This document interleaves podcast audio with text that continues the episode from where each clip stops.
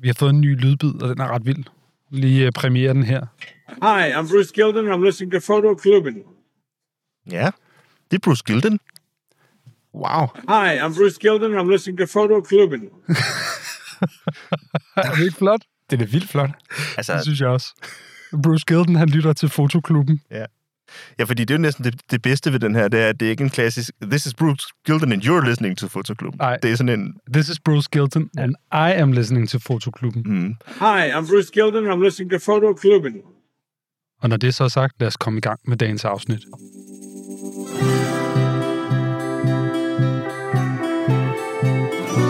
Ja, velkommen til alle sammen. Kunst er for alle, og fotografi er en del af kunsten. The light is the worst. I Fotoklub er det plads til alle, der vil udtrykke sig bag kammerat. Kære fotoentusiaster, gæster, medlemmer. Vil du blive bedre til at fotografere, så må du blive et bedre menneske. Fed fotografi handler måske i virkeligheden faktisk slet ikke om fotografi.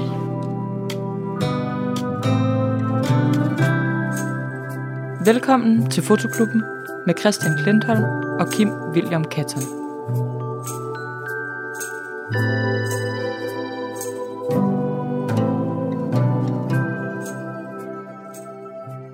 Goddag og velkommen til Fotoklubben. Mit navn det er Christian. Jeg hedder Kim. Og jeg har ingen rim, jeg har ingen gimmicks. Jeg har bare Fotoklubben. Og en fotoklub er vel ikke en klub, hvis man bare er to. Er den det, Kim? Ikke vores. Nej. Så derfor så skal vi have et tredje jul. Det er altid den dårligste måde, du ser gæst. Ja, jeg har glædet mig til det, den dag, hvor du sagde det tredje ben. Det tredje ben, ja. Det skal vi ikke kalde vores gæster. Nej. Ja, men Fotoklubben er ligesom sådan en trommeslagers stol. Der er ligesom brug for det tredje ben, for den står. Og det er udmærket. Er det det? Bud på, hvad betyder det? Det betyder, at vi ikke sidder hernede alene. Det er nemlig rigtigt. Vi har en gæst med i vores afsnit, som vi altid har. Dagens gæst er fotojournalist, uddannet fra DJMX i 2016. Han har vundet et utal af priser og taget billeder for blandt andet New York Times, Le Monde, Politiken, Euroman, Information, Ud at Se og Financial Times. I 2016 kiggede han tilbage på 8 år i hovedstaden og besluttede sig for at flytte tilbage til Ry for at blive freelancer og arbejde ud fra sin østjyllandske base. Her i 2022 udgav han en fantastisk lille fotobog, der hedder Til vores dages ende, der stiller skarpt på 9 ældre mennesker i alderen 92-99 år og stiller spørgsmålene. Hvordan er det at have levet et helt liv og stadig leve? Og hvordan er det at være klar til, at livet slutter? Ladies and gentlemen, byd velkommen til i Fotoklubben Thor Birk Træs.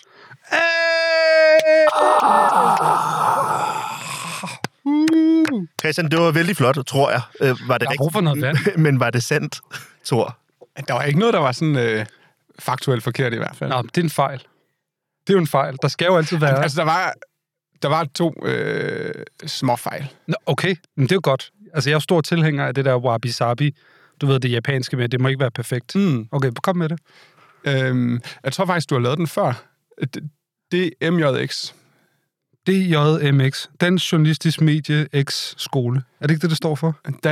Danmarks Dansk Medie- og Journalisterskole. DMJX. Altså, nu bliver jeg helt i tvivl, men jeg tror, det er DMJX. Okay, jeg ved det ikke. Det er faktisk lidt et fejl, fordi jeg har lagt mærke til, at det er jo som om, at hver anden gæst, hvis ikke det er mere end hver anden gæst, er fra den skole efterhånden. Altså, vi er ret uopfindsomme i, hvem vi inviterer ind efterhånden. Eller også så er det bare, fordi alle fotografer kommer derfra. Ja, det er en god skole i hvert fald. Ja, det tænker jeg, det spiller ind. Okay, DMJX. Godt. Og hvad var den anden fejl? Det kan jeg ikke huske nu.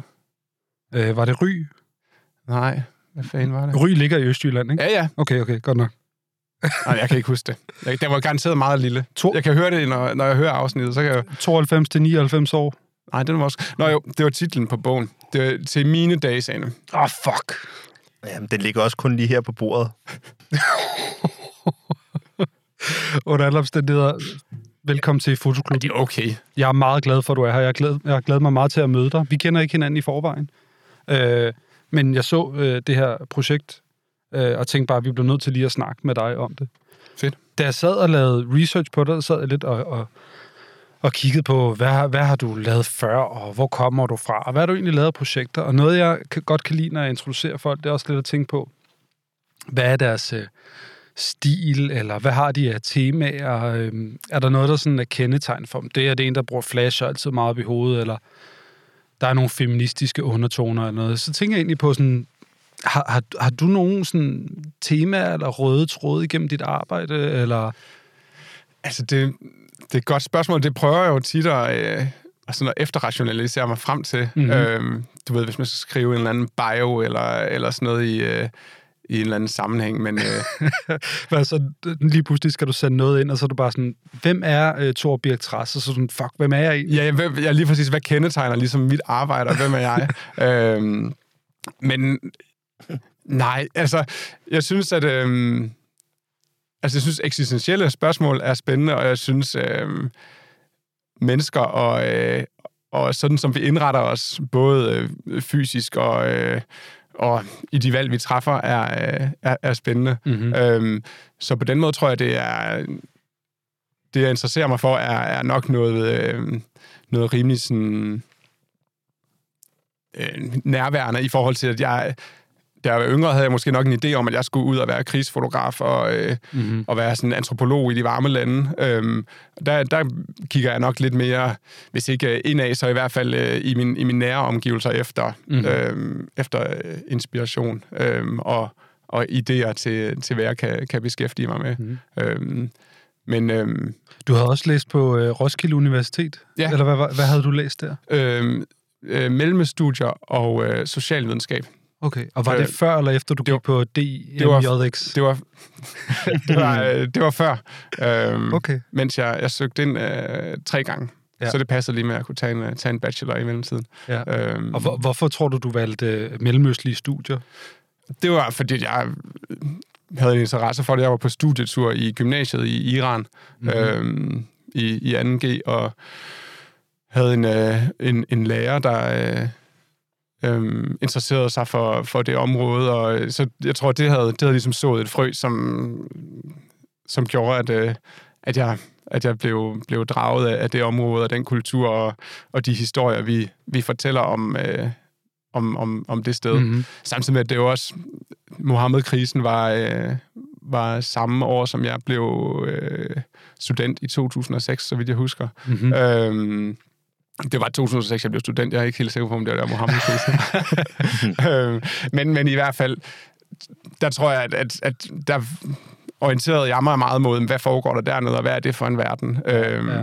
Og har også boet i Libanon 2 gange et halvt år, mm-hmm. Og har prøvet at lære noget arabisk, og været meget sådan netop draget af, og nysgerrig på den verden.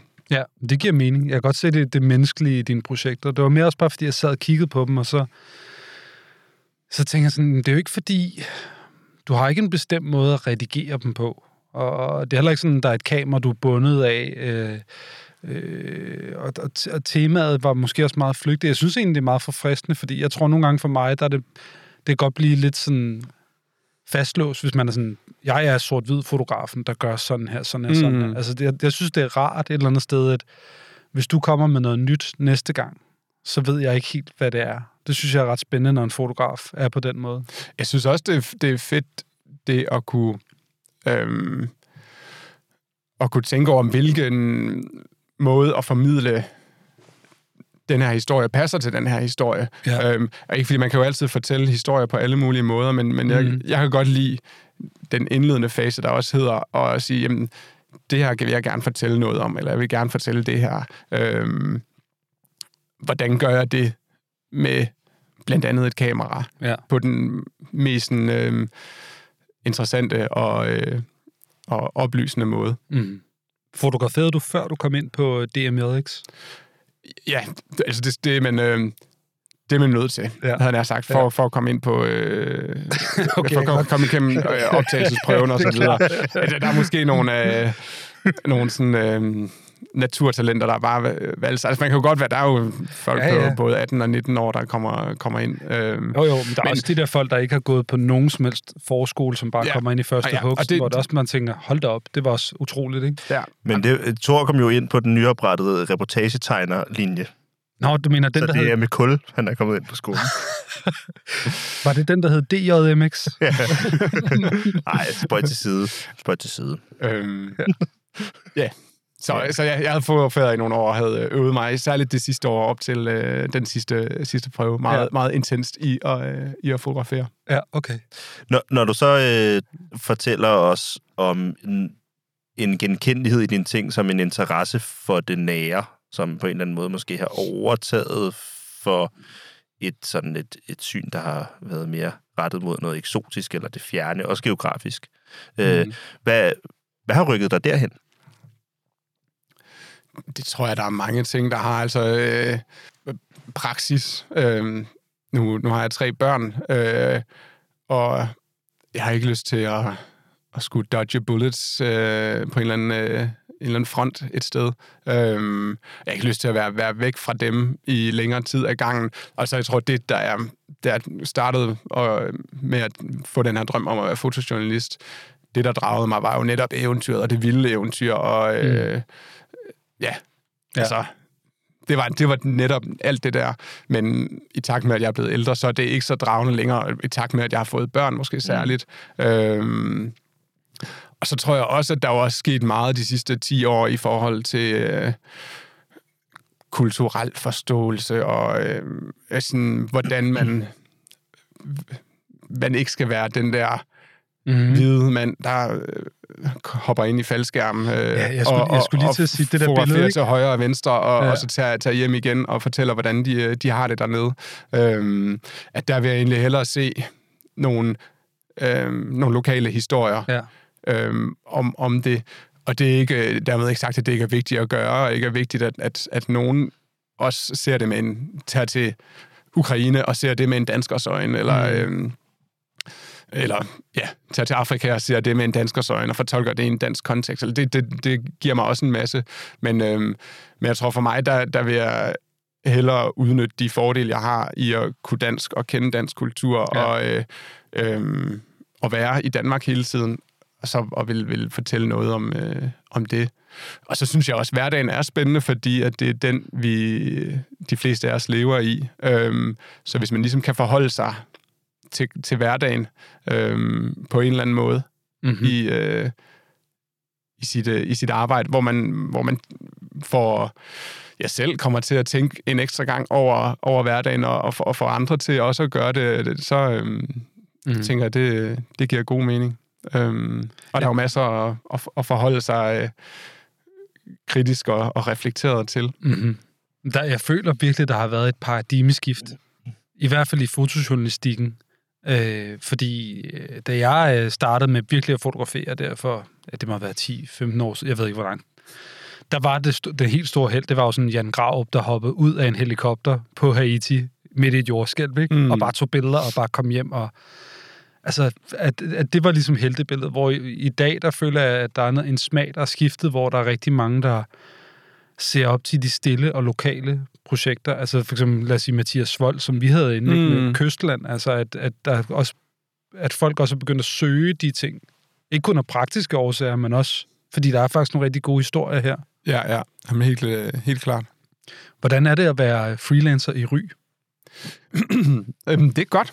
Det er dejligt. Vi snakkede lidt om det lige før, men altså at være freelancer er fedt, fordi at der er masser af frihed i det, og man i hvert fald med de typer opgaver, jeg har, og de kunder, jeg har, er der meget af min hverdag, jeg selv kan tilrettelægge. Og det passer godt ind i familieliv og i hverdag, og det hænger sammen økonomisk, og jeg har en fin arbejdsglæde. Okay. Og det hænger sammen økonomisk også. Ja, det gør det. Det gør det. Altså, det er jo noget, mange folk har snakket om, det er om Journalisthøjskolen for uddannede folk til den verden, der kommer bagefter, fordi man uddanner til aviserne. Det siger jeg ikke, man gør, men det har der i hvert fald været et fokus på en gang. Ja. Men aviserne hyrer jo ikke. Der er ikke nok aviser til i forhold til, hvor mange man hyrer. Nej, og... Så man skal gøre folk klar til freelance-livet eller en anden hverdag, ikke? Ja, jeg tror også dem, der... Altså, det er også det er et hårdt marked, og jeg mister kunder, og jeg får nye kunder, og det balancerer sig så rimelig fint. Hvad for nogle typer opgaver laver du? Jamen, det er meget... jeg laver meget portrætter for fagblade og aviser, og så lidt organisationer og lidt virksomheder. Sådan. Men det er meget sådan... portræt i miljø, lidt reportage. Hvad er den sidste opgave, du lavede? Det var for Morgenbladet, en norsk avis, hvor jeg får... Er det Sofie Amalie? Ja, Sofie Amalie. Ja, det er nemlig lige præcis der, hvor hun er. Ja. Hvor jeg fotograferede en psykolog, der havde været... Ja, der har nogle holdninger til psykiatrien, og hvordan man diagnostiserer og medicinerer for meget i hans optik.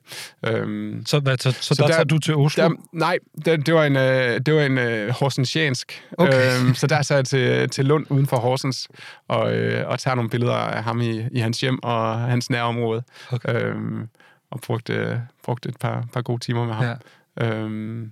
Må jeg spørge, som freelancer, er der udfordringer forstået på den måde, at man skal netværke meget? Skal du sådan reache meget ud for ligesom at få det til at hænge sammen, eller kommer kunderne af sig selv? Nej, men altså for mig er det gået sådan rimelig slag i slag, og det, jeg tror, det er det, jeg var ved at sige før, at jeg føler, at det balancerer sig godt, og det hænger sammen, men kunderne forsvinder, kunderne kommer, og jeg føler, indtil videre har jeg ikke sådan...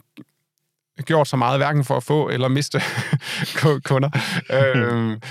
Men det er ligesom hængt sammen, men det, den naturlige udskiftning gør også, at jeg kan ikke sidde her og sige, at om 5 år, der kommer det til at være på nøjagtig samme måde. Altså det håber og tror jeg et eller andet sted, men jeg har ikke sådan en grundsikkerhed på, at det bliver ved med at fungere, så jeg nyder også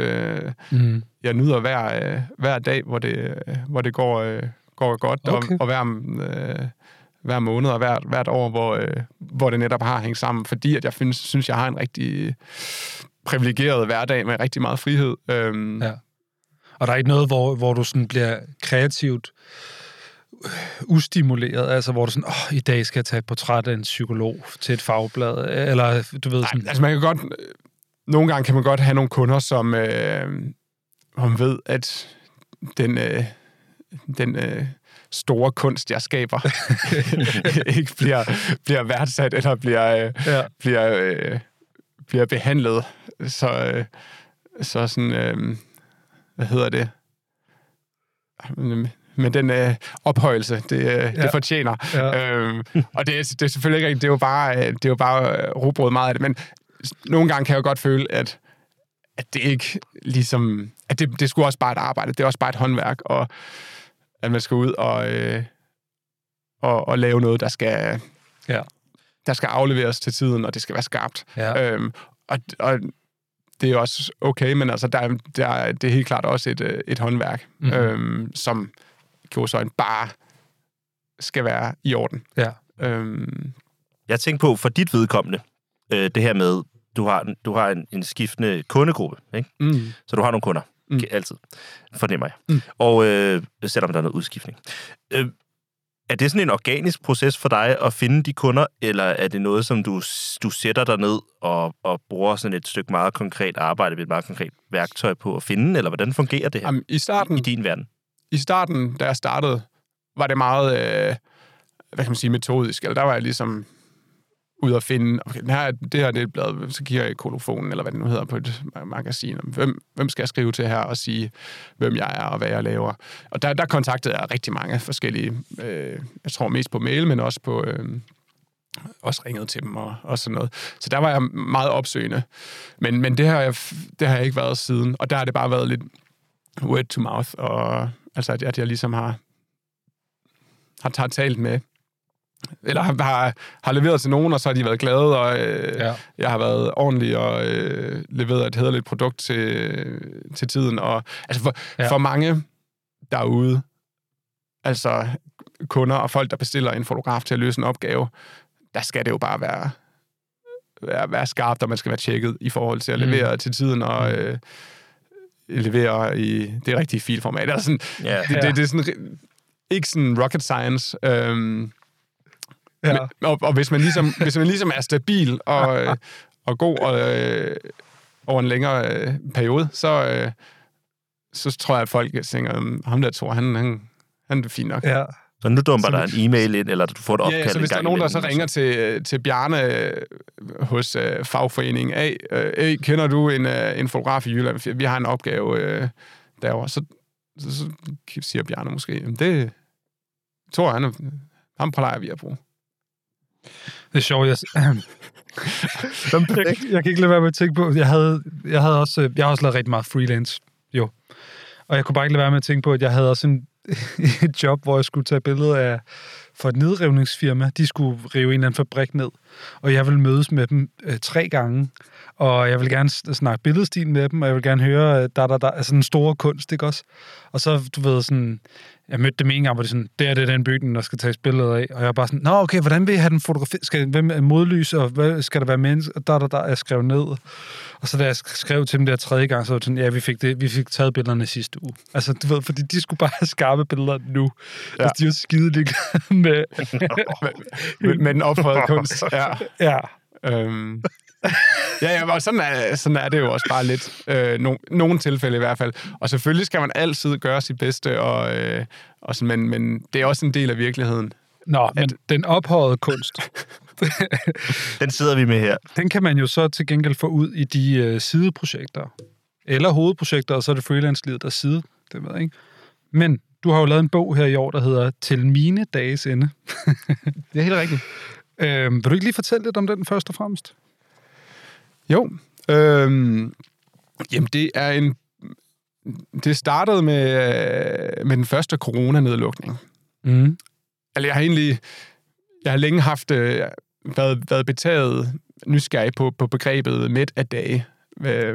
Hvordan kan man blive mæt af dage? Fordi jeg synes det er så fedt at være levende.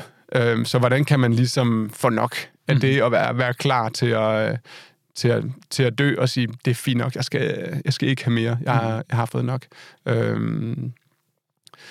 Og det havde jeg også længe tænkt over, at jeg godt kunne tænke mig at lave et projekt med det, uden sådan helt at vide, hvordan jeg skulle gribe det an. Og så kom den første coronanedlukning, hvor der jo alt blev lukket ned, og man lige pludselig bare havde oceaner af tid,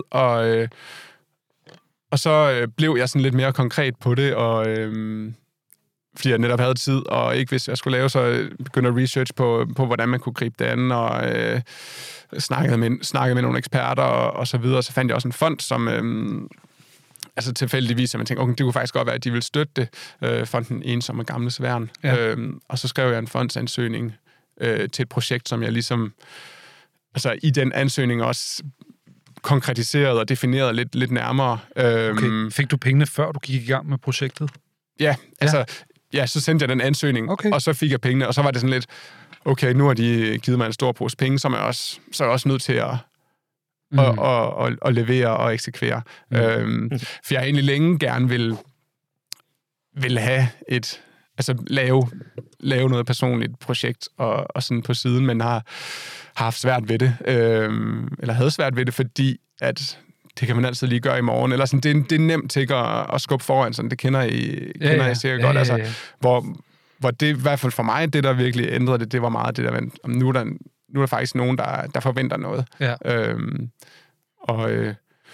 Og så, ja. Det er klart, men jeg tror måske fotojournalister i endnu højere grad føler det, fordi de netop laver rugbrødsarbejdet, og så har de brug for et eller andet outlet til det andet. Ja, det tror jeg. Og så, man ser det tit på deres hjemmeside, så har de en afdeling, der hedder Personal Photography, og det ender med at være dagbogsbilleder, eller sådan noget af den stil, ikke? Men det er jo også, det kunne være rart, hvis man, ligesom du har gjort her, laver det, der både er professionelt, men også er personligt, og også har en rød tråd, og ligesom er samlet, ikke? Ja.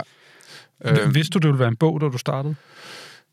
Ja, det tror jeg vist. Er det din første bog? Ja, i hvert fald sådan en rigtig bog. Ja. Er det din sidste bog? Ej, det håber jeg ikke. Det har været rigtig, rigtig fedt at arbejde med. Men så den nysgerrighed førte ligesom til, at jeg fik lavet den ansøgning, som konkretiserede projektet, som gjorde, at jeg fik nogle penge, som lige pludselig betød, at okay, men så kunne jeg...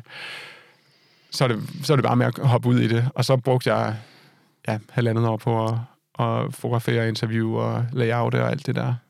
Altså det her emne med døden og så ældre mennesker. Jeg synes ikke, det er så tit, at ældre mennesker nødvendigvis er sådan hovedperson i fotografiske projekter. Mm. Men jeg må sige, det var godt nok... jeg sad og kiggede meget på det i går. Jeg blev virkelig rørt af det. Altså, jeg synes virkelig, det er et meget rørende projekt. Altså, det er jo helt vildt hårdt at læse de her ting, som folk siger i den, fordi du har lavet portrætter af folk, nogle rigtig smukke portrætter, men så har du også samlet arkivmateriale, hvor man kan se, hvordan de ser ud som unge, og sådan nogle ting, og man kan måske genkende, at det er den person. Og så er der også interviews, hvor du har taget brudstykker fra deres citater, og nogle af folkene, det er jo sådan, de er klar til at dø nu, nærmest, og det er sådan, det er helt vildt hårdt at læse på en eller anden måde, Altså, de vil se det som en forløsning, hvis de døde i morgen. Nærmest, ikke? Ja. Altså. Jamen, Lilian siger jo, en af personerne i, siger jo, at hun decideret håber, at hun ikke vågner i morgen. Ja. Og hun døde faktisk 6 dage efter, jeg havde besøgt hende. Og det er jo på en eller anden måde meget... Altså det er, fordi der er et par stykker af dem, eller nogle af dem, der er døde efterfølgende. Og det er rart, at det ikke behøver at være så trist nødvendigvis, at nogen dør, fordi de kan være, klar til det. Jeg ved, at det var egentlig okay med dem. Men jeg tror, at det som arkivbillederne, altså det som sådan helheden gør for mig, det er egentlig meget, at arkivbillederne aktualiserer det for vores generation. Ja. Og for yngre generationer. Det er i hvert fald det, der har været intentionen med det, at vi kan spejle os selv i de billeder, der er blevet taget fra deres liv, fordi det er de samme situationer. Det er ferierne, og det er venneturene, og det er kæresterne, og altså det er alle livets højdepunkter, de ligesom har fotograferet. Det kan godt være, at det er blevet fotograferet i 30'erne eller 40'erne, men det er de samme situationer, som vi fotograferer i dag. Ja. I hvert fald... jeg synes, det er meget sjovt. Undskyld, jeg har bare lige en pointe til det her, Kim. Fordi jeg tænkte mig over det, at da jeg blev far, der gik det meget op for mig lige pludselig, at min far også er en person. Og han har også været ung, og han har også fejl, og han er også i tvivl, og han er også bange, og han er også alt muligt. Altså, han er også et menneske. Han er ikke bare far. Han har også været Lars på et eller andet tidspunkt, forstår jeg, hvad jeg mener? Ja. Og en af dine personer her, en af mændene, tror jeg det er, han snakker om, hvordan at folk kigger på ham som 90-årig. Og så siger han, jamen som 60-årig vil jeg nok heller ikke kigge på en 90-årig og være interesseret. Så jeg forstår egentlig godt, at folk ikke er interesseret i mig som 90-årig. Altså det der perspektiv, man får gennem tiderne på mennesker, det synes jeg er helt vildt spændende. Altså virkelig sådan en svær refleksion faktisk at gøre sig et eller andet sted. Ja, og bare det om, altså det har været virkelig spændende at tale med folk, der har så meget levet liv bag sig, fordi at de bare er et unikt sted, og en ting er, at de er afklaret med at skulle dø, men også bare hele, ligesom være en del af den der gradvise nedlukning, eller være midt i den der gradvise nedlukning af kroppen, at man mister sanserne, og at man mister vennerne, og man mister noget førlighed og energien, altså, det er bare ret intens, samtidig med, at de også kan opsummere hele livet. Jeg tror også, det er Mulle, der siger, jeg kan lige se, om jeg kan finde det her. Ja. Mulle.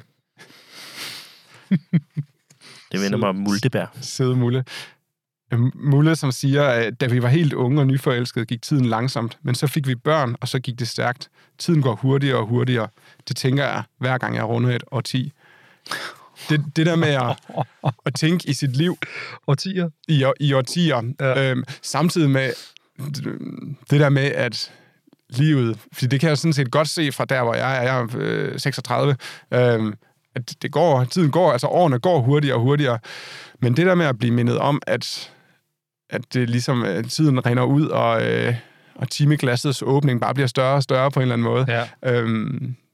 For mig er det i hvert fald...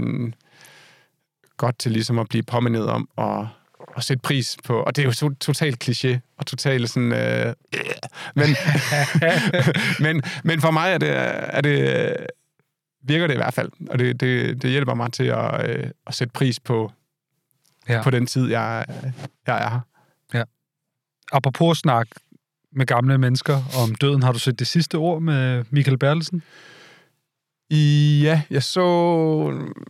Ikke et helhjertet, ja. Fordi jeg har set noget af den med Uffe Ellemann, og måske det kun var... Måske jeg faktisk bare ledte efter noget, hvor han, noget med en sang. Jeg kan ikke helt huske det. Ja, han synger til sidst. Ja. Altså jeg har ikke set det, så vil jeg kunne huske det, men jeg tror måske, jeg har ledt efter det. Ja, det er i hvert fald, det er ikke så tit, vi får lov til at anbefale ting, men jeg synes, det er det bedste stykke tv, jeg nogensinde har set. Altså, nå, fedt. Både det med Poul Dissing, er det ikke? Og... Poul Dissing, Uffe Ellemann og Ben Fabric, ja. Han er nemlig også med, hvor han får lov til at spille på et stort piano. Men vi er også fanboys, Mark Christian. Ja, vi kan godt lide Bertelsen, det er klart. Det kan jeg godt forstå. Ja. Men jeg synes også bare, emnet at snakke om døden er utrolig interessant. Altså, og så folk, der reflekterer over deres liv på sådan en meget ærlig måde. Altså, hvor de kigger tilbage på sig selv. Ligesom de sådan står ude for kroppen. Du har også en, der snakker... Men gør de det? Ja, det vil jeg sige. Altså, kommer der ligesom nogle... Det synes jeg. Ja, der... Altså, fordi du har sådan nogle... En ting er sådan med Ellemann, så har du sådan noget med, at han indrømmer, at han har stemt socialdemokratisk på et tidspunkt. Ja. Men også sådan, at han måske synes, han var lidt for hård en gang imellem. Og han ville ønske, at han ikke havde brugt lige så meget tid på politik. Altså, det er jo altid interessant, det der, det sidste folk ønsker. Eller... Det er et fedt koncept. Det er... Ja. Der er jo aldrig nogen, der sidder ved deres dødsleje, og så siger, jeg vil ønske, at jeg har arbejdet mere. Vel? Nej, lige præcis. Og det, man kan sige, at den her skriver sig jo sikkert også både Det sidste ord og det her projekt skriver jeg så også ind i den der sådan... jeg ved ikke, om det er måske så meget sagt at kalde det en tradition, men jeg kom bare til at tænke på en eller anden irsk sygeplejerske, der engang havde interviewet døende på et hospice, hvor hun arbejdede, eller et eller andet, eller det. Men ligesom for at finde svar på, hvad fortryder folk egentlig i slutningen af deres liv. Og det har helt klart også været det interview, eller den tekst, jeg tror, jeg har læst den, eller har læst om den. Det er i hvert fald noget, der har gjort stort indtryk på mig i en yngre, eller sådan dødslejet, som sådan har altid været et referencepunkt for mig, eller sådan, jeg har tænkt, at hvordan vil jeg tænke om den her beslutning, eller de her valg, når jeg ligger på mit dødsleje. Ja. Og jeg tror, det har også været en motivations... Når du står nede i Føtex, så skal det være nede eller uden bacon. Ja. Men noget af det, som faktisk har været ret fedt for mig personligt at finde ud af det her, det er, at folk fortryder ikke så meget. Eller sådan, folk er rimelig... I hvert fald dem, jeg har snakket med, har været meget tilgivende over for sig selv, og har ligesom været rigtig gode til at sige, det var tiden, eller det var det, der gav mening for mig på det tidspunkt, hvor jeg var. De har ligesom ikke bebrejdet sig selv en hel masse, eller været bidrag på sig selv. De har haft en forståelse for deres tidligere jeg, på en eller anden måde. Og det har været for mig en befrielse. Ja. Fordi at jeg så ligesom ikke behøver at være så bekymret for at blive dømt af mit fremtidige dødsleje. Ja. Om du så vil fortryde noget på dit dødsleje, Thor, det ved jeg ikke. Men lige nu så ved jeg, at du vil fortryde lidt, at du gik fra the adventurous, crazy photographer shit, og til det der. Fordi hvis du havde blevet i The Adventure, med gunsene og det der med at dukke sig fra kuglerne, så har du været bedre forberedt på det, der skal ske nu. En overgang, jeg tænkte, hvor skal du hen? Det er tid til... De 10 skud. Wow, en overgang. Ej, applaus. Tak. Ja. Jeg sidder og dukker mig herovre. Ja. Det er blevet tid til de 10 skud, rapid fire, hvor vi stiller dig en hel masse ja-nej, enten eller spørgsmål, og du svarer efter bedste evne. Hvis der er noget, der er interessant, så dykker vi ned i det, og ellers så glaser vi bare hurtigt hen over det. Nemlig. Kim, vil du ikke være den, der starter? Jo, Thor, dit første kamera. Jeg ved ikke, hvad det har... Det har været sådan et point-and-shoot med Zoom, som jeg har fået af mine forældre i forbindelse med en længere rejse. Ja. Som 10-årig eller sådan noget. Og så har det været pakket væk i 10 år. Så var det som 18-årig et Canon EOS 450D. Sådan. 400D måske, men den år. Han kommer forberedt. De kunne blive så lange, de der små zoom, kan jeg huske, kompakt zoom. Er det så sjovt? Det kommer langt ud. Ja. Med Monika. Torbjørn Træs, hvad er dit yndlingskamera? Det må være mit Mamiya 7.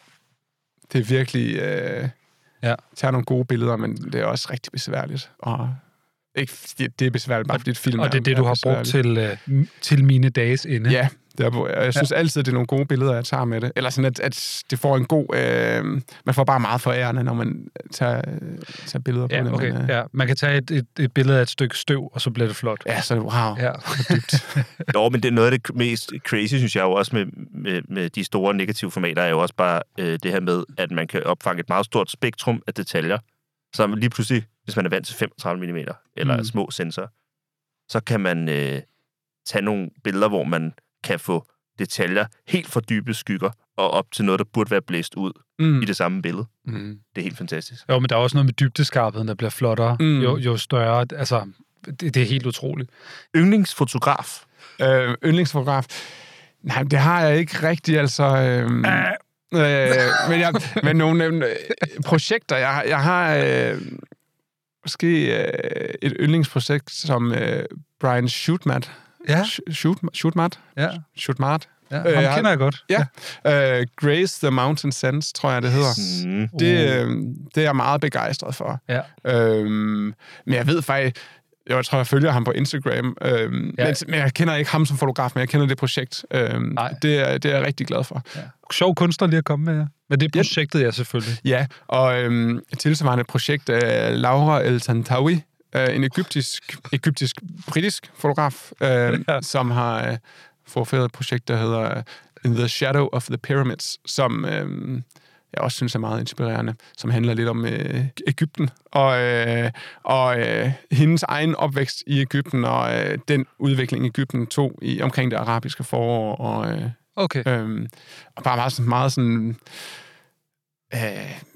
jeg har lyst til at sige kondenserede billeder, meget sådan farvemættede, meget sådan stoflige, og hendes bog er bare sådan super lækker, og fedt flow, men altså igen, det er ligesom... det er også det projekt, fordi jeg kender ikke sådan hende fotograf så meget. Er det et okay svar? Fuldstændig. Hvad er dit yndlingsmotiv? Ansigter, tror jeg. Ja, mennesker. Mennesker, hvis ikke det er for bredt. Ja. Jeg var da heldig i forhold til, hvad det er, du går og laver. Ja. Men jeg kan faktisk også godt lide at fotografere træer. Ja. Det er et godt svar. Ja.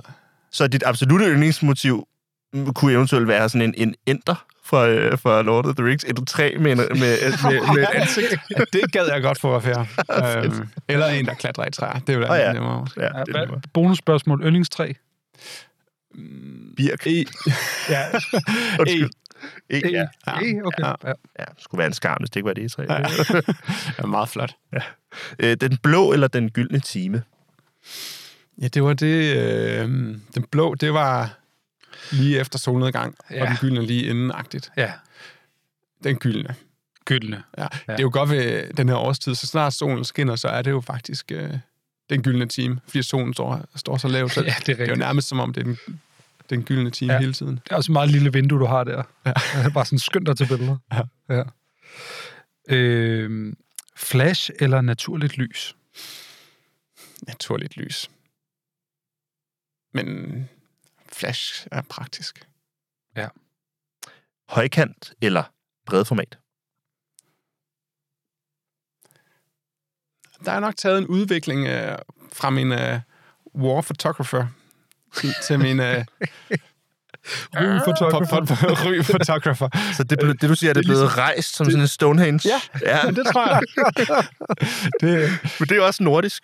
Ja, og det kan godt være, det ved, om vi stadigvæk er i processen. Tiltet fotografi. Stærkt. Endnu mere stærkt. Endnu bedre. Yes. Tor Bæktræs bog eller udstilling? Jamen, det kan jo begge to. Bog.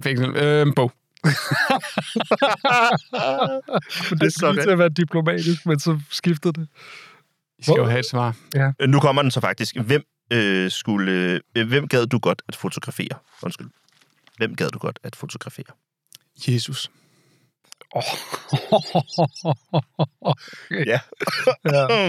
Okay, det er bedre end Napoleon. Altså, det må være Jesus. Den Jesus. Ikke bare, fordi hvis du nu tager til et sydamerikansk land, udefineret sydamerikansk land, så vil du finde dem. Nok kunne finde en Jesus. Ja. Ej, jeg tænker, the original Jesus. Jeg kan godt forstå. Der må være noget udstråling der. Der må være noget karisma. Det aftryk, han ligesom har sat. Jo, men også prøv at tænke på alt det her akkreditering, du vil få. Altså, når man ligesom googlede der, der står fotos, Ritzau Scanpix, Torbæk Træs. Altså, ja. Det er sgu stort. Ja, det er godt et at have liggende inde i Ritzau Scanpix. Det bliver downloadet nogle gange. Ja, det gør det. Hvis man tager et billede af Jesus, så tager man det med sit mellemformatkamera, men man tager også lidt backup på det digitale. Ja, det tror jeg nok, man gør.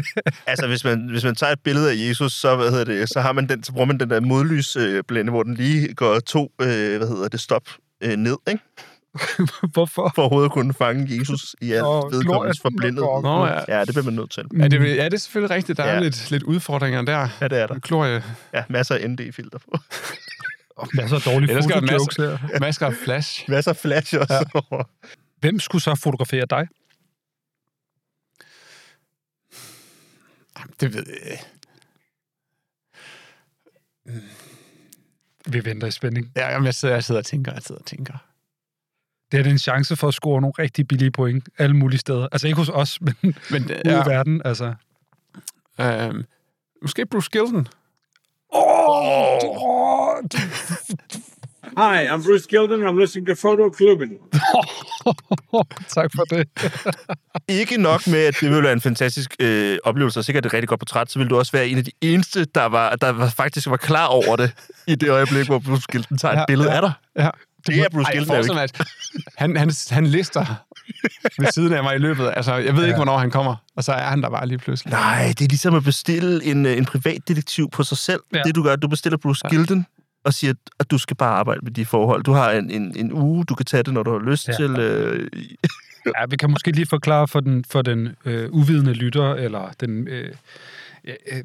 Bruce Gilden er jo kendt for ligesom at tage snapshots af folk. Han går forbi dem på gaden, tager et billede lige op i deres ansigt, helst lidt nedefra med flash, og det er ikke særlig flatterende portrætter. Nej, altså jeg er stor anti-fan af Bruce Gilden. Okay. Det vil jeg bare lige have en disclaimer ind her. Du er hans stil. Jeg er anti-fan. Ja. Han er for meget. Altså, det er hans eget projekt. Det er det eneste, det går ud på. Tiden har heller ikke været god ved sådan en som Bruce Gilden. Nej, det er også det. Altså, jeg tror måske nok, jeg har været fascineret af ham, da jeg var ung naiv fotograf. Han er da et ikon på mange måder. Ja. Og altså, han er da modig, og der er udstråling på drengen, men altså, nej, det er for meget. Og så har han han har jo rigtig god smag. Hi, I'm Bruce Gilden, and I'm listening to Photo Clubben. Må jeg ikke høre, hvad er historien bag det der? Det er Bruce Gilden, og han lytter til Photo Clubben. Ja. Det er han bare sendt helt umotiveret. Det er en af vores meget søde, lyttere og venner, som der har været, ligesom så mange andre heldige mennesker, i Paris, til Paris Foto, her for ikke så længe siden. Mødte Bruce Gilden, og sørget for at få den der i hus. Ja. Vi vidste ikke. Vi fik det som en lille gave. Ja, det er en god gave. Ja. Ja, vi har de bedste lytter. Det må man bare sige. Mm. Hvordan har du det med at være med i en fotoklub? Jeg synes, det er rigtig dejligt. Tak for dine gode svar. Ja, det må man sige. Tusind tak. Mm. Selv tak.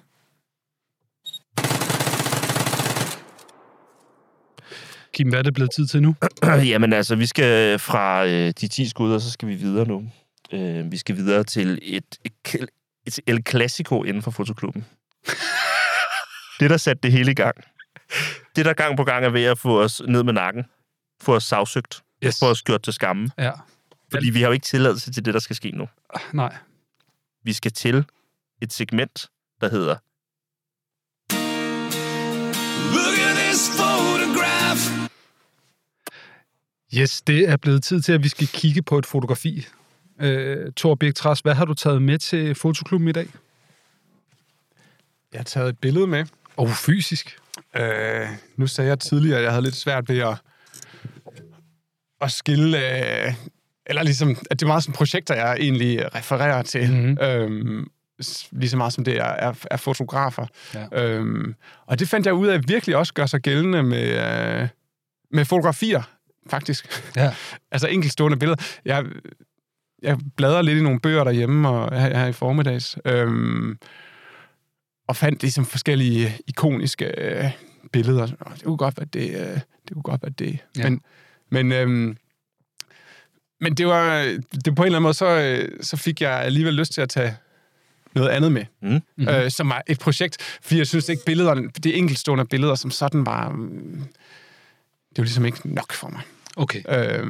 Eller det rørte mig ikke nok, eller nej, det er kontroversielt. Det ved jeg, er det ikke det? Det ved jeg ikke. Det er fint. Det er fint. Til gengæld bliver du rørt af et bordtennisbord, kan jeg se. Jamen, hvad har du taget med til os? Jamen, jeg sad det her. Kender I det? Legendarisk. Jeg kender det ikke. Jeg kender det. Ja. Det er et billede af et bordtennisbord. Og på det her bord, eller på det her billede... Ja, okay, det er altså ikke bare på en hvid baggrund. Nej, det er... skal jeg beskrive det? Ja, eller, beskriv du det så. Det er... jeg står på en mudret... et mudret undergrund af jord, så er der et gelænder bagved, og så noget skov. Det er jo sådan lidt... Ja, delt ind i to, men jord, pingpongbord ovenpå, og sådan noget skov bagved, opdelt et gelænder. Og det er et projekt, som en japansk fotograf har lavet. Det er en del af projekt, som en japansk fotograf har lavet. Og det billede, jeg har taget på, der sker ligesom, der er kun bordet, men på alle andre billeder i bogen, som der er mange... Der sker alle mulige forskellige ting. Og jeg synes bare, det er... Apropos hverdagen og det nære, så synes jeg, det er et sjovt projekt, fordi det viser, hvordan magien kan opstå i det allernærmeste. Historien er, at han ligesom har... Det er udsigten fra hans studielejlighed i Leipzig. Han er japansk udvekslingsstudent. Det ved jeg sgu ikke, om han er. Men fotografen hedder... Taya...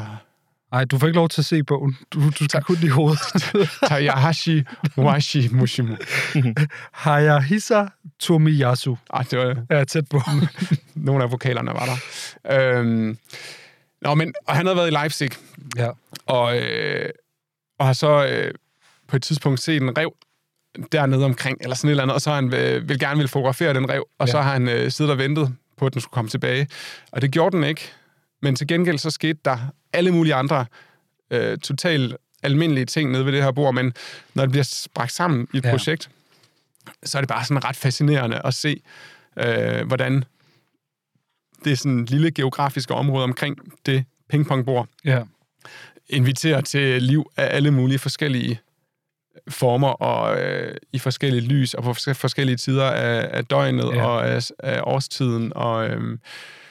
Okay, så hvis vi tager nogle eksempler her, så her er der nogle drenge, der leger med fjernstyret bil på bordet, og så bladrer jeg, så er der en gammel mand, der leger med et modelfly, så bladrer jeg, så er der sne, og der står en dreng og balancerer på det, og det er jo et væld af forskellige, der står en børnehaveklasse, så er der kun fugle, så er der en, der solbader oven på det, en skoleklasse er samlet rundt om det, der er nogen, der thai-bokser nede ved det, altså...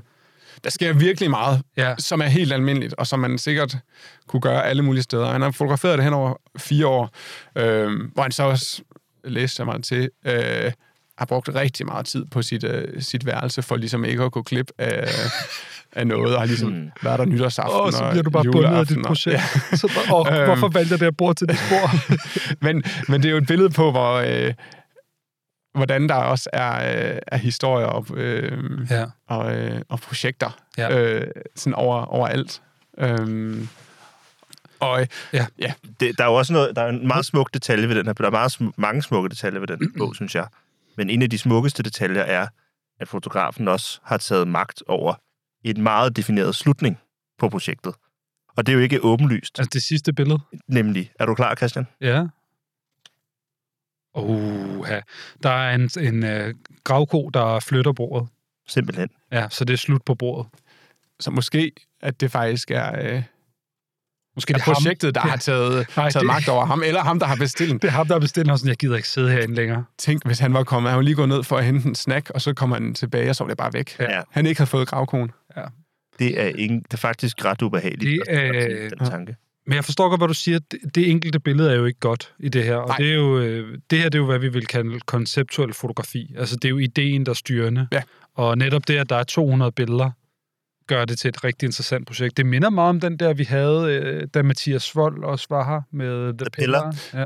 Ja. Nå, som vi snakkede om med fuglefotografi, hvor den, det var den har samme. Jeg har også tænkt på, at det nemlig var helt det samme, og det er netop at som du også siger, helheden. Det er så genialt. Men Kim, du må da være helt vild med det, fordi nogle af de ting, du har lavet, det har også været sådan noget voyeur. Lidt oppefra, det samme sted, kigge ned på folk og sådan noget der, og sætte det i serier og sådan noget der. Det har du også altid været vild med. Ja. Jo, jeg har. Jeg tænker... Det er måske også derfor, du siger, at det her det er legendarisk, fordi du har set det. Det er legendarisk for mig. Det er det virkelig. Ja, jeg har sådan et projekt, hvor jeg har stået med en telelinse op på en hotelbalkon og taget et billede af en fyr over på et andet tag, der lavede kampsportsøvelser. Sådan noget Wing Chun, tror jeg, det meget bedre. Ja. Og så også sådan gået til det med samme energi, som der er i det her. Altså sådan ideen om, at man bare observerer den inden for den samme indstilling. Og så bare lade det ske inde i rammen.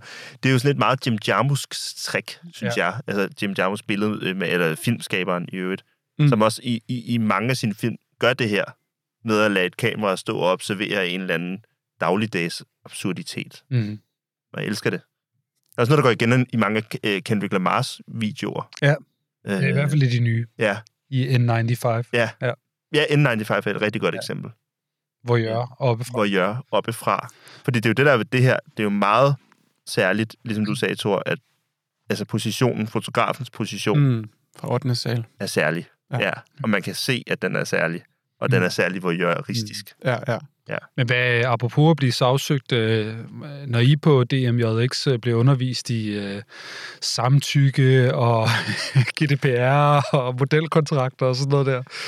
Den her, den bryder vel alle reglerne, tænker jeg. Ja, altså, der er jo noget videre rammer, når man arbejder med kunst og med... Nå, det er sådan der. og redaktionel fotografi. Hvorfor har du valgt den her? Du er jo fotojournalist, Thor Birk Trads. Hvorfor har du valgt det her projekt? Meget kunstneriske projekt. Nå, men det er jo... For, det man kan man også godt kalde et fotojournalistisk projekt, kan man ikke det? Jo, det er måske sådan lidt dokumentarisk på en eller anden måde. Altså, det er jo meget, meget dokumentarisk, meget netop observerende, og meget sådan... grunden til, at jeg har valgt det, det er fordi, at det illustrerer min fascination af virkeligheden, eller det illustrerer, hvor fascinerende virkeligheden er. Og det er jo ikke, som vi snakkede om, det er jo ikke fordi, at de enkelte billeder og de enkelte handlinger er sådan... outrageous, men som helhed, så synes jeg bare, det viser meget godt for mange skøre ting, der sker ude i virkeligheden. Jamen, det giver også mening, hvis du siger, at du er nysgerrig på mennesket, og du har været inde over mellemøstlige studier, måske var der på et tidspunkt, hvor du tænkte, jeg skal være antropolog eller et eller andet. Det er jo et totalt antropologisk projekt, det her. Det er, at vi observerer et bordtennisbord ude i det offentlige rum, og så ser vi, hvor mange folk, der interagerer med det. Ja. Det er jo det, der er præmissen. Ja. Har det en titel i øvrigt, projektet? Det hedder TTP. TTP. Tabletop Ping Pong. TTP. Table. Jeg ved faktisk ikke, hvad... Hvad hedder det? Table tennis pong. Jeg ved det ikke. Tish tennis. TTP af Hayahisa Tomoyasu. Jeg kan allerede se vores indbakke, når folk spørger, kan du ikke lige stave det for mig igen, det der? Det, som jeg synes, der gør det ekstra særligt, vi var lidt inde på det før, det er jo netop, det er rigtigt, Christian, det er meget antropologisk, og man får et kort indblik i den her måde, som mennesker gør deres små sære ting på, og hvor ens vi gør vores sære ting på. Men det, der sker i den her bog, i kraft af, hvor længe fotografen har tilbragt sammen med det her bord, er, at bordet får liv. Det er meget specielt, når man kigger den igennem kronologisk. Altså, på et tidspunkt begynder bordet at flytte sig. Ja, det vender sig lidt den ene vej. Ja, og det forsvinder også, og kommer igen. Og jeg kan næsten sådan sætte mig ind, du var lidt inde på det, man kan næsten sætte sig ind i fotografens frustrationer, glæder, sorger. Ja. Og hvor frustrerende det må være at have opnået det her tillidsforhold med et bord, der ikke gengiver det. Og, så, altså, og alle de der instanser, der kommer ind, viser sig at være sådan magt... Altså, de bliver magtsymboler. Ja. Det er jo Toy Story, Kim, det her. Det er nemlig det, Toy Story. Det er skide godt. Ja. Nu stiller du spørgsmål til fotojournalisten. Hvorfor det her projekt? Hvordan sondrer I mellem, hvad kan man sige, fotojournalistik, dokumentar, fotografi og fotokunst? Ja. Det synes jeg er vildt spændende. Det kan også, altså, jeg stiller jo bare dumme spørgsmål for vores lytteres skyld, kan man sige. Jeg ved det ikke. Jeg synes, jeg har også meget svært ved det der fotokunstbegreb. Altså, jeg ser det jo bare som billedkunst mest af alt. Jeg tænker, at det er to forskellige etiske rum i hvert fald. Ja, ja. Det er vigtigt at huske på i hvert fald. Men, og så er der vel også noget i, hvilken kontekst man viser tingene, at, hvor altså, der er mere... Der er et bredere etisk råderum i det kunstneriske rum. Men hvordan man så definerer det rum, det er op til nogle yderfaktorer, som ikke har noget med fotografiet at gøre, ikke? Ja. Det er jo ret interessant. Ja, fordi ting, der ikke vil være velkomne på WordPress-foto, kunne eventuelt fint være velkommen i et gallerirum, hvor at præmissen var gjort til kende ved døren. Eller sådan. Altså det er meget med platformen, hvor det bliver... Ja, måske, men jeg vil også sige, så snart at du, eller for eksempel Brian Schutmart, for eksempel, når I begynder at putte tekst ind i jeres projekter, og begynder at forklare nogle af tingene, så føler jeg også, at det går over i den dokumentaristiske arena. Jeg synes ikke, det er jo ikke en dårlig ting. Altså jeg ser ikke... Man kan også have en kunstnerisk sensibilitet inden for det hele, men sådan et projekt som det her med bordtennisbordet, det er jo totalt... Det er jo bare kunst, fordi det er så lidt forklarende. Altså, der er en stor fuckfinger på den et eller andet sted, ikke? Sådan, jeg har ikke tænkt mig at forklare en skid. Altså, du må selv finde ud af det, ikke? Lidt på en eller anden måde. Ja, kolofonen står på ryggen, og så er der bare billeder. Ja, så det er meget sådan kunstnerisk på den måde. Men altså, der er jo selvfølgelig nogle gråzoner og noget, der skilter over i og sådan noget der, ikke? Men jeg tror også bare, jeg synes, min yndlingsting ved det her segment, det er jo også bare at høre, fordi man kan altid, i det folk tager med, der kan man finde ud af mere omkring, hvem de er som fotografer og som mennesker. Og det er jo, det kan man jo med det her med dig, tydeligvis. Ja. Du er interesseret i mennesker, først og fremmest. Ja. Jamen det. Eller bordtennis. Har du spillet bordtennis? Jeg har ikke været god nok til at synes, det var sjovt. Nej. Det er sådan noget, når man har gået på et eller andet efterskole, og folk de er rigtig gode til det, og så tæver de alle rundt om en. Det har jeg med bordfodbold, det der. Ja. Det er skide irriterende. Ja, da jeg gik på det frie gymnasium, alle rundt om mig var sindssygt gode til bordfodbold, og de dyrkede det. Og jeg kunne godt lide at være i byen og snakke med mennesker, men når vi skulle i byen, så var det ruten ligesom lagt i forhold til de bar, der havde bordtennisbord. Ja, bordfodbold. Bordfodbold. Ja. Ej, det var irriterende. Ja. Fordi jeg ikke selv var god til det. Altså. Ja. Der ligger et kunstnerisk projekt og venter der, Kim. Mig, der smadrer et bordfodboldbord. og tager 200 billeder af det. Jeg skriver det ind i noget her. Nemt projekt. Ødelæg. Lige til at gå til. Ødelæg et. Ej, jeg tænker også lidt med det her projekt, apropos nemme projekter. Det er jo virkelig dejligt, når man finder sådan en her ting, hvor man sådan... Når han har været i gang med de 20 første billeder, det er en mand, ikke? Det ved vi. Det siger lidt om, hvor vi er. Har jeg hisser? Det har jeg ikke idé. Eller vent, det er måske også efternavnet først, faktisk. Tomi, okay. Anyways. Men det der med at finde ud af, sådan, okay, jeg har gang i et godt projekt, jeg altid kan gå tilbage til. Så når jeg har en stillstand i min karriere, eller min kunstneriske virke, det her, jeg kan altid tage billeder af bordtennisbordet. Det fortsætter bare. Det må være så rart, når man har fundet sådan et konceptuelt projekt, man bare kan vende tilbage til, når det andet ikke fungerer. Ja. Er ikke rigtigt? Jo, fuldstændig. Tusind tak, fordi du tog det med. Vi lægger et af billederne op på vores Instagram, og så kan man jo se navnet der. Please lad være med at bumpe vores indbakke. Vi kan ikke stave det overhovedet. Vi kan stave det rigtigt én gang. Det er rigtigt. Vi har svært ved at sige DMJX. Hvordan skal jeg kunne det der navn? Det er slut.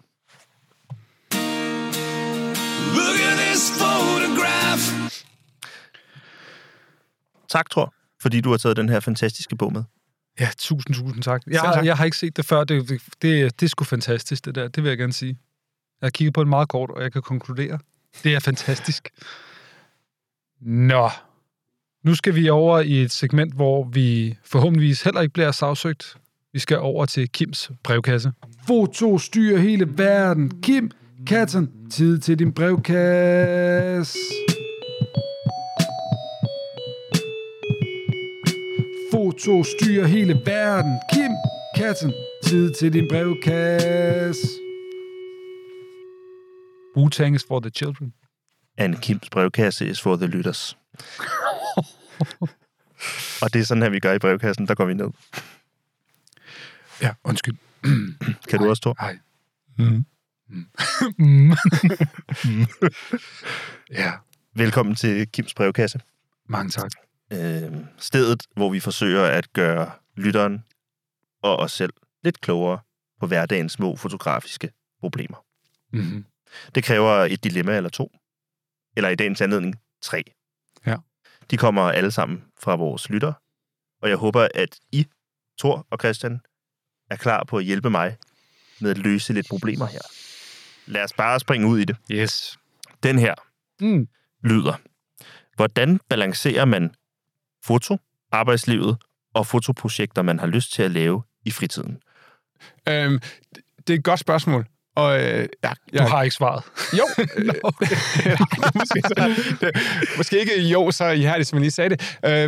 Nej, men jeg tror måske godt, det kunne være mig, der havde stillet det spørgsmål for 3-4 år siden, fordi jeg selv har stillet det rigtig meget, og har snakket med andre fotografer om det, fotojournalister, om hvordan vi kunne få vores Mamiya 7 ud og rulle. Også alle mulige andre kameraer. Ja. Men det som... jeg tror, der er 2 sådan grunderkendelser for mig. Måske flere. Men i forhold til det var for det første, at man skal tænke... Jeg skulle tænke langsigtet. Altså det der... Vi kommer ud fra en journalisterskole, hvor vi har været vant til... Så om 3 uger skal I aflevere et projekt. Nu har I en bacheloropgave, så skal I få en måned eller 2 måneder, hvor lang tid man nu har... til at lave et projekt, eller I har en uge, og man er 25 år og har altid i hele verden, og så lige pludselig så kommer man ud i virkeligheden, og man skal lave alt muligt forskelligt, og måske får man børn, og måske begynder man til petanque, eller der er ligesom alle mulige ting, der fylder i ens liv, og man har ikke bare lige pludselig 5 meget definerede uger til at lave det her projekt. Så derfor har det for mig været rigtig godt at tænke langsigtet og tænke, at man skal bare lave det sådan drypvis, og så en dag ad gangen, eller i fremtiden kunne jeg godt tænke mig at prøve lidt mere sådan en uge ad gangen, eller 2 uger ad gangen, men det der med at vide, at det ikke er noget, jeg er færdig med om en måned, eller om 2 måneder, men at det her måske er færdigt om 2 år, eller om 5 år, eller om 1 år, afhængig af størrelsen på projektet selvfølgelig. Og hvis man har det helt lange lys på, så er det også lidt nemmere at tilrettelægge i sin hverdag og få ind om ligesom lægge ind om aftenen. Og da jeg lavede det her projekt, der har jeg brugt rigtig mange aftener og weekenddage og sådan fritid på det. Og det tror jeg egentlig ikke er problemet for så mange at finde den tid. Jeg tror egentlig, for mig var det i hvert fald meget motivationen, der var svær. Og der kommer vi til et andet punkt. Det der med, at for mig var det i hvert fald meget afgørende, at der var nogen, der forventede noget af mig. At nu kunne jeg ikke længere bare sådan sige, det er et fedt projekt, jeg gerne vil lave. Ja. Det skal jeg lave på et tidspunkt. Men lige nu er det også ret vigtigt lige at få ordnet min kørebog. Eller gå en tur i skoven. Eller hvad ved jeg. Det der med, at der er nogen, der siger, du skal faktisk... Der er nogen, der forventer noget. Det betød rigtig meget for mig. Så hvis man kan få nogen til at forvente noget af en, så hjælper det på motivationen i hvert fald. Det er jeg meget enig i. Det synes jeg virkelig også, at vi lærte, altså når man stopper på en skole, at det er virkelig hårdt, det med, at der er ikke nogen, der længere forventer ens billeder om fredagen eller om et halvt år. Så det der med, sæt dig selv nogle deadlines, allier dig med en, der ligesom holder dig op på den deadline, vil jeg sige. Og så sætte noget tid af til det, og det er meget svært at give universelt råd jo til det her. Men det kan være, du siger, at hver mandag, der skal jeg fra kl. 9 til kl. 12 om formiddagen, der skal jeg arbejde på projektet, eller et eller andet den stil. Altså prioritere det og sætte det af, og måske drypvis, som du siger, i stedet for at forvente, at man får det ordnet i efterårsferien, eller et eller andet. Men jeg tror helt klart, det der med deadlines, og en eller anden, der forventer noget af en, det må være det bedste råd, man kan give. Ja. Ja, det er en god idé. Vi har også givet hinanden lidt opgaver en gang imellem, Christian. Ja, altså det har vi jo helt konkret gjort faktisk. Ja. Ja. Jeg har givet Kim skrevne opgaver, hvor der stod, hvor mange billeder han skulle aflevere, og hvornår, og sådan nogle ting der. Ja.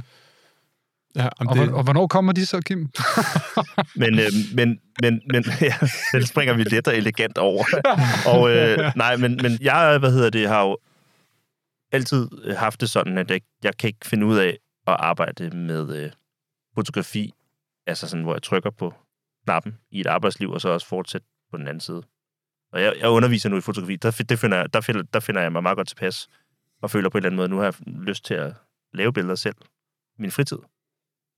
Så for mig, og for at svare på det her lytterspørgsmål fra en anden vinkel, hvordan balancerer man fotoarbejdslivet og fotoprojekter, man har lyst til at lave i fritiden, så kan jeg ikke gøre det på anden måde, end at lade være at tage billeder i mit arbejdsliv. Det fungerer ikke for mig. Så det er også en måde at sige, at jeg vil tjene mine penge på anden vis, end at trykke på udløseren, så jeg har lyst til at tage billeder ved siden af mit arbejde. Ja, det er helt klart også en vej for nogen, ikke? Jeg kan også huske, da jeg tog webshop-billeder engang, der var jeg også sådan, nu har jeg aldrig lyst til at tage billeder igen, fordi så når man kom hjem, så har man lyst til at brække sig, når man så kameraet, ikke? Det har jeg hørt flere sige. Variationer af det, du nævner der. Det tror jeg er en meget sand ting for mange folk. Ja. Måske. Og nogen. Ja, men altså, der er også helt klart, altså min, og det kan I sikkert genkende, men altså min indgang, eller da jeg begyndte sammen på at fotografere, der var der jo også mediet i sig selv, og det at fotografere, handlingen at fotografere, der var enormt spændende og dragende, hvor det, der er jeg slet ikke længere. Det tror jeg da også, altså den magi ved at fotografere på en måde er taget ud af det, fordi at jeg gør det så meget. Ja, det er klart. Det går lidt væk. Men er det så kommer tilbage for dig? Ja. Det er det korte svar. Jamen, det er det. Altså, Jamen, så glæder man sig til at se den opgave. Hvad har det været? 8 år nu, eller? Nej, det er lidt mere for mit vedkommende er det lidt mere komplekst, end som så, faktisk. Ja. Jeg var stoppet med at tage billeder for et godt stykke tid siden, og har lavet nogle ting, der ikke har haft særlig meget med fotografi at gøre. Og nu er jeg i en position, hvor jeg underviser unge mennesker i fotografi, og gøre det har sat fod i mig igen. Ja. Fedt. Ja, og så tror jeg, et andet, helt andet separat råd, som også relaterer sig til det her, det er måske også, at hvis man er ung, og man lytter til Fotoklubben, så vil jeg sige, alle de der projekter, du går og gerne vil lave, få dem lavet. Og især mens du stadig er ung, fordi der er en eller anden knap, når du bliver de der 30. Den gælder ikke for alle. Så lad være med at føle dig stødt over det, jeg siger. Men der er ligesom, det bliver sværere med overskuddet, jo ældre man bliver. Og det bliver sværere at jonglere alle de små projekter. Altså det er nemmere, når man har ild i røven og er 24 og gerne vil erobre verden. Altså at få lavet de der. Klart. Så få dem lavet, mens du har den der energi. Altså lad være med at vente på nogen eller noget. Få det lavet. Helt klart. Men det kræver disciplin, når du bliver ældre. Det gør det bare. Er du enig, Thor? Det kan jeg mærke hver dag i hvert fald. Det gør det. Ja. Men I var også inde på det begge to, det her med, at den disciplin, den kan på en eller anden måde vedligeholdes ved blandt andet at invitere andre mennesker ind i projektet. Ja for mit vedkommende, der har i hvert fald været nødvendigt med en eller anden ekstern forventning. Ja, men det er jo også at prioritere det. Det kommer ikke af sig selv. Nej. Men altså, når man er ung, ikke også? Hvordan får man så sit fotografi out there? Skal man poste jævnligt? Og det er et spørgsmål fra en lytter. Det er sådan et algoritmespørgsmål. Ja. Nå, hvordan kommer man derud? Man laver en bog, og den skal hedde Til min dages ende, og så kommer man med i Fotoklubben, og efter det så boom! Så eksploderer det. Ja. Og så får man Mette Sandby til at læse den, og anmelde den i Weekendavisen, ikke? Og ja, så kører det bare. Er det ikke rigtigt? Jo. Ja. Jo, altså, det er et godt spørgsmål. Jeg tror, det ved I det? Altså, jeg vil sige helt klart, jeg synes, man skal komme ud med sine ting. Om det så er på Instagram eller på ens hjemmeside. Men jeg synes ligesom, det der med at sidde på ens projekter og ruge på dem i 10 år og aldrig komme ud med dem, det sker der ikke noget af. Men det kommer an på, hvad for en fotograf du er. Men jeg tror, at hvis jeg personligt skulle rådgive nogen, så synes jeg, det er en bedre idé at lave projekter og samle dem, i stedet for at og lave en eller anden Instagram-algoritme, hvor man får 100 likes per billede og sådan noget der. Men det kommer an på, hvad for en fotograf man er, fordi der findes jo også rejsefotografer eller bilfotografer, som for dem handler det mere om, hvis vi skal have en musik-analogi. De laver jo singles. Altså, de laver singler, som det gælder om.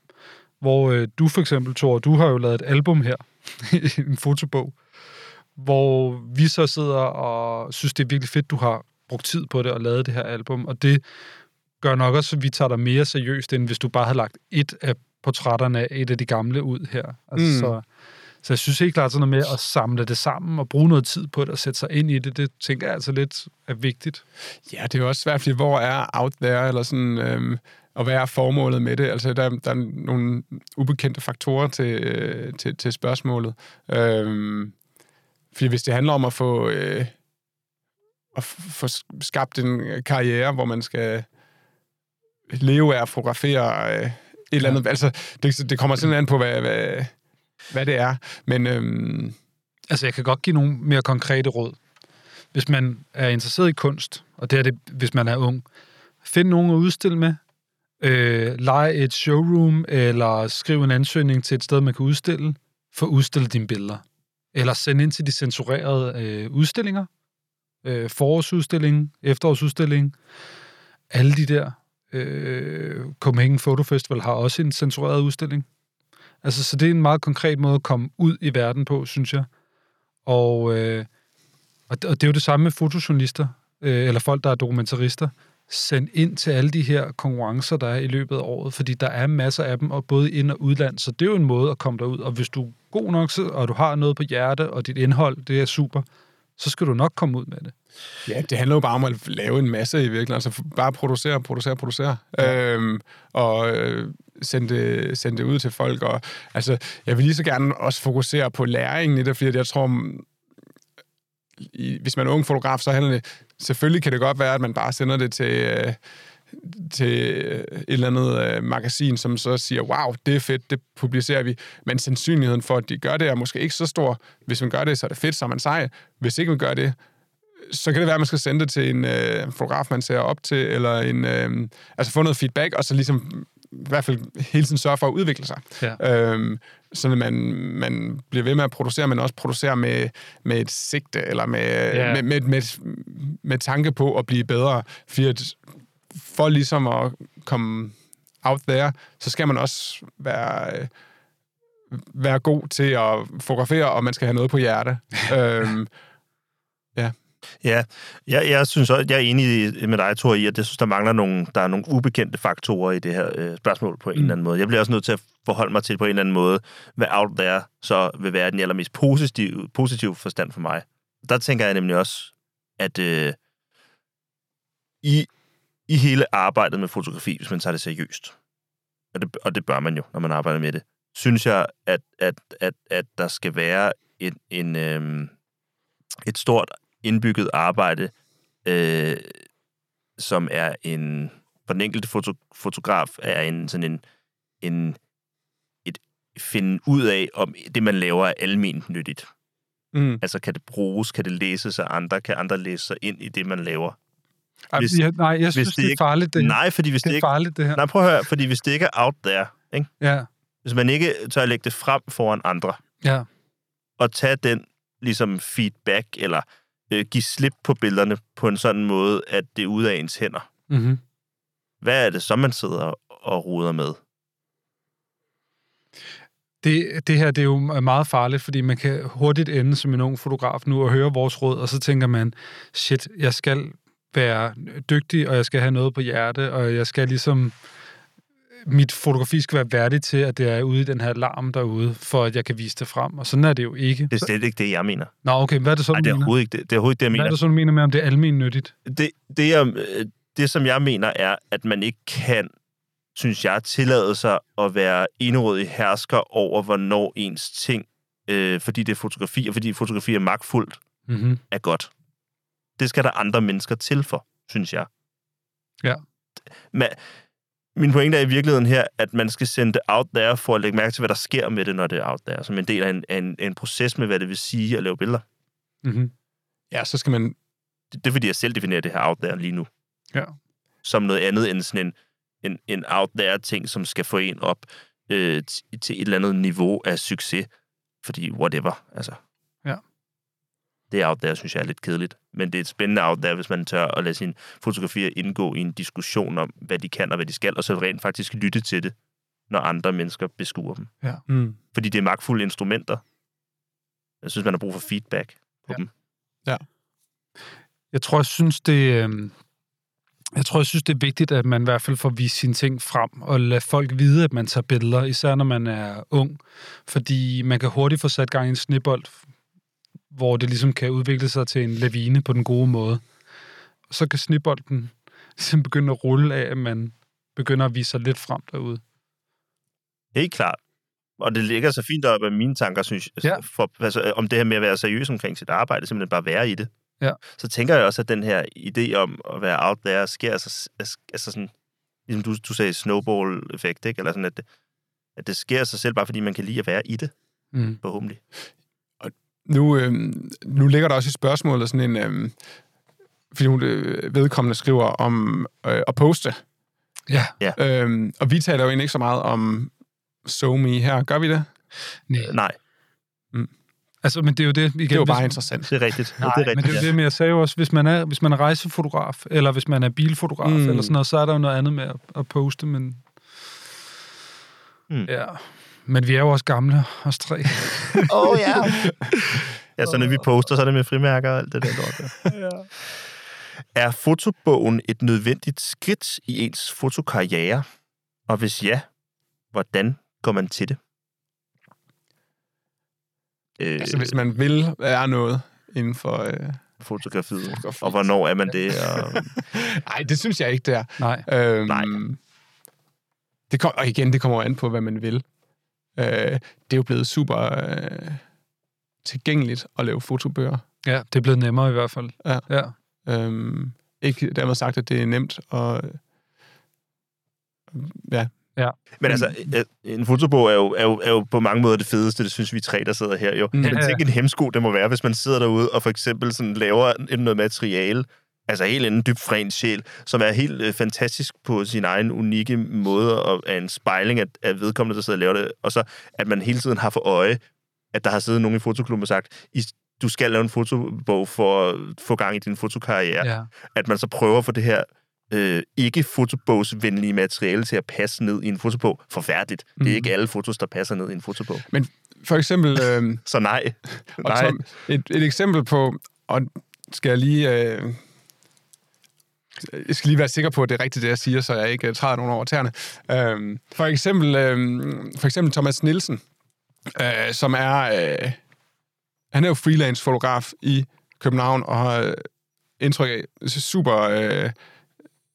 Jeg har indtryk af, at han har super godt gang i sin karriere, og er skidedygtig, og vinder priser og bliver nomineret til priser, og leverer på et rigtig højt niveau. Både kreativt og på alle parametre. Og jeg tror ikke, at han har udgivet nogen bøger, og der er jo tusindvis af... Lærke Postel har ikke lavet nogen bøger. Nej, det kan godt være, men også... For eksempel. Ja. Der er masser af fotografer, der ikke har lavet bøger, som har succes. Ja, svaret er nej. Så svaret er helt klart det er nej. Kæmpe stort nej til det. Ja. Et stort fedt nej. Så altså et todelt spørgsmål her til sidst. Er fotobogen et nødvendigt skridt i ens fotokarriere? Nej.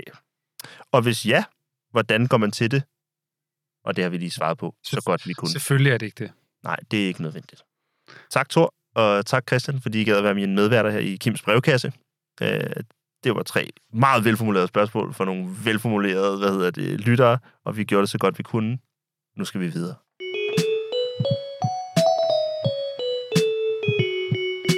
Håber I lyttede på verden. Kim Katten, det var hans brevkasse. Det var Kim William Kattens brevkasse. En meget seriøs brevkasse, en meget velformuleret brevkasse. Velformuleret, det er vores gæst også. Han kender forskellen på DJMX og DMJX.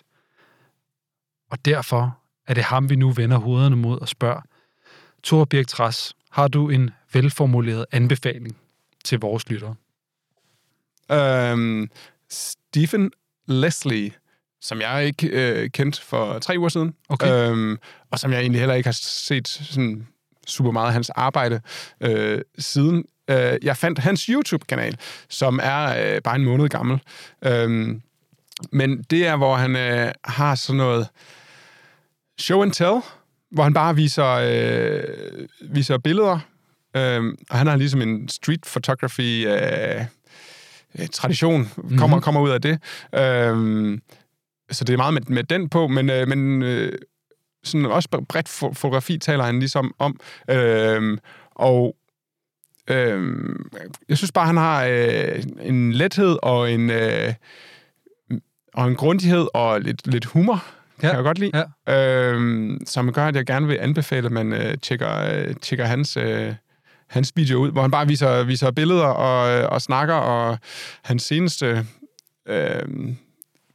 upload-video er en halv time, hvor han ligesom gennemgår den britiske fotografis historie. Ja. Okay, så det er ikke bare han, så det er ikke streetfotografi baseret eller hvad? Nej, det er ligesom, det lugter lidt af streetfotografi meget det han laver, men det her det er ligesom hvor han bare helt tilbage fra hvad hedder han, Talbot, den første brite der lavede et negativ og så videre, og så op til prinsesse eller dronning Elisabeth, der faktisk var en meget begejstret fotograf. Og så gør han det bare med, netop med humor og med kant, så det er også sådan rimelig let tilgængeligt. Okay. Men har også en sammenligning mellem Joel Sternfeld og Gregory Crewdson. Mm. Joel Sternfeld, kender I ham? Yeah. Med American Prospects. Legendarisk. Crewdson kendte jeg ikke så meget. Jeg kendte til ham, men vidste ikke så meget om ham inden, men bare sådan, hvor han ligesom sammenligner dem, og Crewdson er bare et stor Sternfeld-fan, og der er nogle referencer indbyrdes der, og han kan så rigtig godt lide, Leslie her, kan rigtig godt lide Sternfeld, og ikke så meget Crewdson, og der kan være enige eller uenige med det, men det er jo klart, fordi Crewdson er alt andet end en street-photographer. Ja, lige præcis, og alt andet end noget dokumenterende, eller... Og hvad, skal vi lige have det sidste link? Var det Sternfeld, der var Alex Soth's mentor? Det kan godt være. Jeg tror jeg nok, ja. Det var det, eller Amirovich. Det var en af de to. Jeg forveksler mig altid. Jeg tror, du er Sternfeld. Så cirklen er komplet. Ja. Hvem af dem har lavet græskar på en mark? Sternfeld. Det er Sternfeld, ikke også? Ja, man kan godt forstå, hvorfor Crewdson er fascineret af det der. Ja. Altså, Crewdson kusser bare ikke selv, så han stabler det hele på benene. Ja. Det er de store. Han er ikke så lødighed nok, han har kun penge. Nej, det er ikke fair. Det er to forskellige traditioner, så jeg er vildt glad for, at du binder dem sammen. Mm. Altså, fordi Crewdson i sit billedmageri har jo mere til fælles som sådan en, som, hvad hedder han, canadieren Jeff Wall, ikke? Ja, altså. Ja, absolut. Mm. Nå, men det var Stephen Leslie på YouTube. Det vil jeg tjekke ud. Jeg kendte det ikke. Tak for anbefalingen. Værsgo. Og tak, fordi du vil være med i Fotoklubben i dag. Kom hele vejen fra Ry herover for at optage vores... kælder. Det er jeg meget, meget glad for. Det var en fornøjelse. Ja, så er der vel ikke så meget andet end at sige, det er slut, Kim. Tusind tak til dig, Thor Birk Træs. Dit projekt til min dages ende vil jeg anbefale, at man samler op. Man kan købe det via din hjemmeside, eller via Fragment Photobooks, blandt andet. Og så skal man jo følge dig på Instagram, hvor du poster dagligt. Som et led i din fotografiske karriere. To uger af året. Okay, det er bare godt. Ja, og så vil jeg sige tak til dig, kære lytter, fordi at du lyttede med. Hvis du synes, det var godt, så må du meget gerne anbefale os til en ven, eller rate os på iTunes. Det værdsætter vi rigtig, rigtig meget. Post om os på Facebook. Jinglen er lavet af Kasper K. og Speak af Juliane Emily Klintholm. Tak, kære lytter. Vi ses derude. Bye!